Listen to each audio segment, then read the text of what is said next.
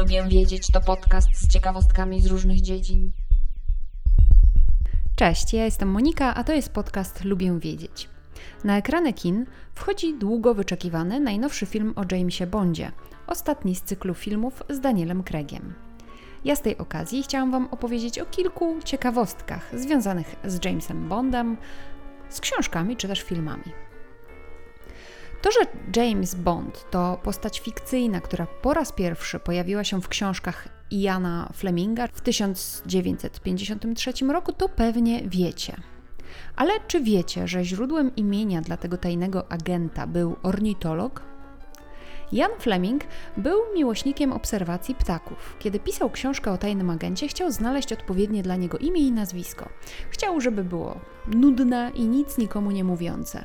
Znał przewodnik o ptakach Birds of the West Indies autorstwa amerykańskiego ornitologa Jamesa Bonda i uznał, że to nazwisko jest krótkie, nieromantyczne, anglosaskie i jednocześnie bardzo męskie i że to było dokładnie to, czego potrzebował, a przynajmniej tak mówił w wywiadzie dla New York Timesa. I tak ornitolog amerykański zmienił się w tajnego agenta jej królewskiej mości. Chociaż podobno Ian Fleming, który także służył w wojskowym wywiadzie, służył podobno wraz z agentem Jamesem C. Bondem. Więc tak naprawdę do końca nie wiemy. Obie etymologie imienia najsłynniejszego tajnego agenta są prawdopodobne. Jan Fleming napisał 12 powieści i dwa zbiory opowiadań o Bondzie. Książki cieszyły się ogromną popularnością, dlatego po śmierci autora przygody agenta Bonda kontynuowali inni pisarze. Kingsley Amis, który napisał jedną powieść, John Gardner 14 powieści, Raymond Benson 6 powieści, 3 zbiory opowiadań, Sebastian Fawkes jedną, Jeffrey Deaver, William Boyd jedną, a ostatnio Anthony Horowitz napisał dwie powieści.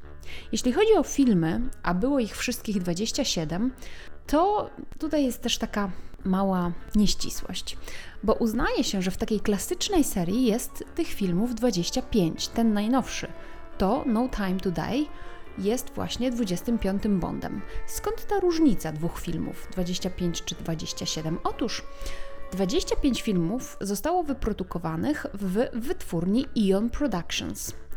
W 1961 roku producenci Albert R. Broccoli i Harry Saltzman zakupili prawa do sfilmowania powieści Fleminga, tych już istniejących i przyszłych. I założyli właśnie Eon Productions. Kiedy Broccoli i Saltzman kupili prawa do tytułów Fleminga i do tytułów o Jamesie Bondzie, umowa ta nie obejmowała wtedy Casino Royale, które zostało sprzedane producentowi Gregoriemu Ratofowi. Film na podstawie książki Casino Royale powstał w 1967 roku w innej wytwórni. Drugą powieścią, do której praw nie miało Eon Productions, to Thunderball. Na jej podstawie powstał film Never Say Never Again z 1983 roku. Natomiast teraz prawa do dystrybucji obu tych filmów posiada Metro Goldwyn Mayer Pictures, które zajmuje się dystrybucją wszystkich filmów Bonda, także tych od Eon Productions. Okazuje się, że najdłuższa przerwa pomiędzy poszczególnymi filmami o Bondzie to 5 lat i miała ona miejsce dwukrotnie. Teraz czekaliśmy 5 lat na najnowszy film, bo poprzedni tytuł Spectre z Danielem Craigiem pojawił się w kinach w 2015 roku. No i oczywiście czekaliśmy innymi przez pandemię koronawirusa. Natomiast poprzednia pięcioletnia przerwa to czas pomiędzy filmami License to Kill, w której grał Timothy Dalton, a Golden Eye, w którym po raz pierwszy pojawił się w roli Bonda Pierce Brosnan. Postać Bonda lubi różne używki.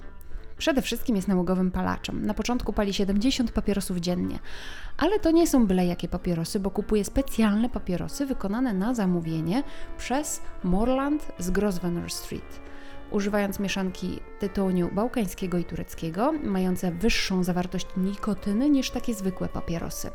Te papierosy mają na filtrze 3 złote opaski.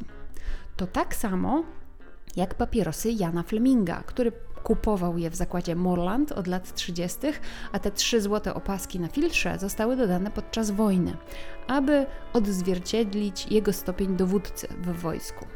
Co ciekawe, marka Morland zamknęła działalność dość krótko po śmierci Jana Fleminga, a ponieważ pisarz palił około 80 papierosów dziennie, to krążą złośliwe plotki, że to dzięki jego nałogowi marka się utrzymywała i dlatego też zamknięto firmę po jego śmierci.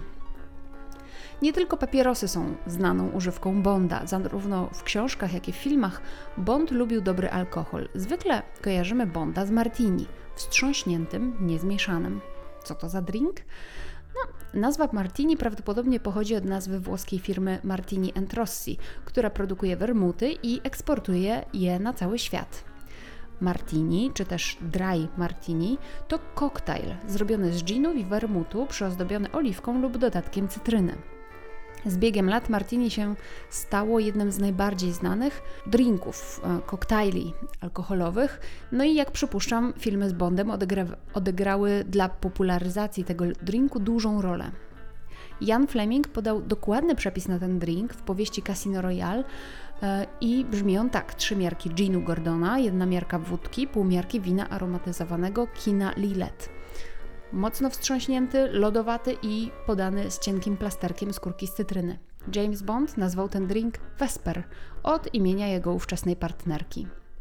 Ale oczywiście poza tym drinkiem Bond pija w książkach i w serialach inne alkohole, z reguły drogie i raczej mocne, co w jakiś dziwny sposób w ogóle nie wpływa na jego stan fizyczny czy też psychiczny. To znaczy na przykład nie ma spóźnionego refleksu czy też kaca. Kilku częściach przygód Bonda, jak w Moonraker, Żyj i pozwól umrzeć, czy w Szpieg, który mnie kochał, Bond zażywa także amfetaminę, żeby na przykład nie usnąć lub też żeby poprawić refleks. Najstarszym aktorem, jaki wcielał się w rolę Bonda, był Roger Moore, który w ostatnim filmie, w jakim grał rolę tajnego agenta, miał już lat 58.